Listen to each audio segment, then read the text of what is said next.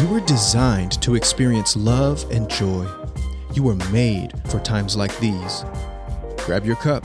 You're listening to the Living Well podcast. Good morning, family. I love y'all. The glory of God is filling the earth, and Holy Spirit is pouring out on all flesh. Hallelujah. The glory of God is filling the earth. In Isaiah 59 19, we read, So they shall fear the name of the Lord from the west, and his glory from the rising of the sun. When the enemy comes in like a flood, the Spirit of the Lord will lift up a standard against him. Hallelujah. That's not our scripture for today, but ooh wee, it is good. Family, Jesus told us about these days, wars and rumors of wars. The enemy is coming in like a flood, so the Spirit of the Lord is lifting up a standard against him. Hallelujah. The Spirit of the Lord is pouring out on all flesh, and we have weapons for our warfare.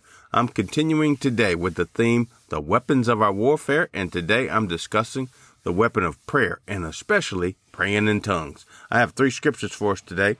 2 Corinthians chapter 10 verse 4, James chapter 5 verse 16, and 1 Corinthians chapter 14 verse 4. Get your big gulp cups out and let's take a drink from the living well. Let's drink up. James or 2 Corinthians chapter 10 verse 4. For the weapons of our warfare are not carnal, but mighty in God for pulling down strongholds. James chapter 5 verse 16. Confess to one another, therefore, your faults, your slips, your false steps, your offenses, your sins, and pray also for one another that ye may be healed and restored to a spiritual tone of mind and heart. The earnest, heartfelt, continued prayer of a righteous man um, makes tremendous power available, dynamic in its working. And 1 Corinthians chapter 14 verse 4. He who speaks in a tongue edifies himself, but he who prophesies edifies the church. Ooh wee! I love the word of God. Family, we are at war, and I'm not just talking about the wars that we hear about in the news. I'm talking about the spiritual war we are in. Thank God we have weapons to fight and win this war. Prayer can be one of our most powerful weapons, and praying in tongues is extremely powerful. All right.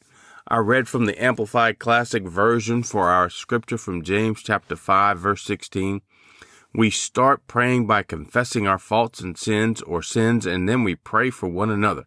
I love how James calls it done. In earlier verses in chapter 5, he asks if a situation exists and then he says what we need to do to fix the problem.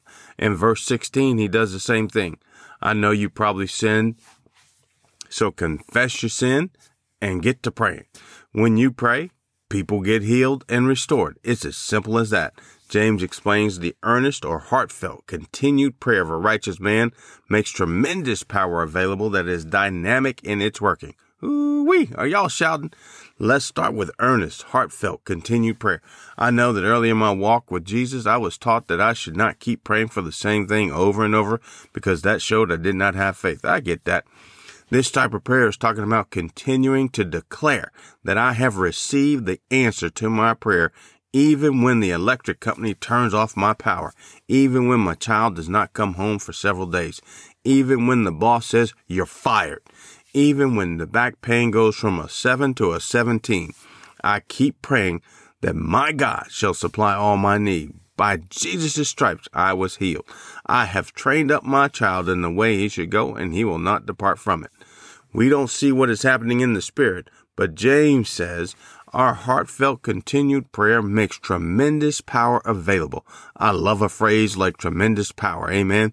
Power is good and tremendous power is, well, tremendous. It's dynamic, dynamite, dunamis, explosive, unconfined by human limitations in its working. It's working. Amen. Now, Let's look at praying in tongues. 1 Corinthians 14 is a great chapter that discusses praying in tongues. I know some people don't believe in praying in tongues is real or still available, but I have never read where Jesus said, stop praying in tongues. I had a pastor in Illinois that said, it's too late to tell me that the pudding don't taste good after I ate the whole bowl. I pray in tongues and I know praying in tongues is for everybody. And 1 Corinthians chapter 14 is one of the main scriptures I stand on.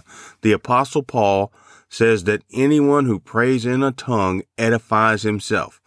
So it would be cruel of a good God, a loving God to say to me, Bob, you can edify yourself. And then say, Joe, Mary, Tom, and Jerry, You cannot edify yourself. I want y'all to get tired, discouraged, exhausted, worried, and really scared.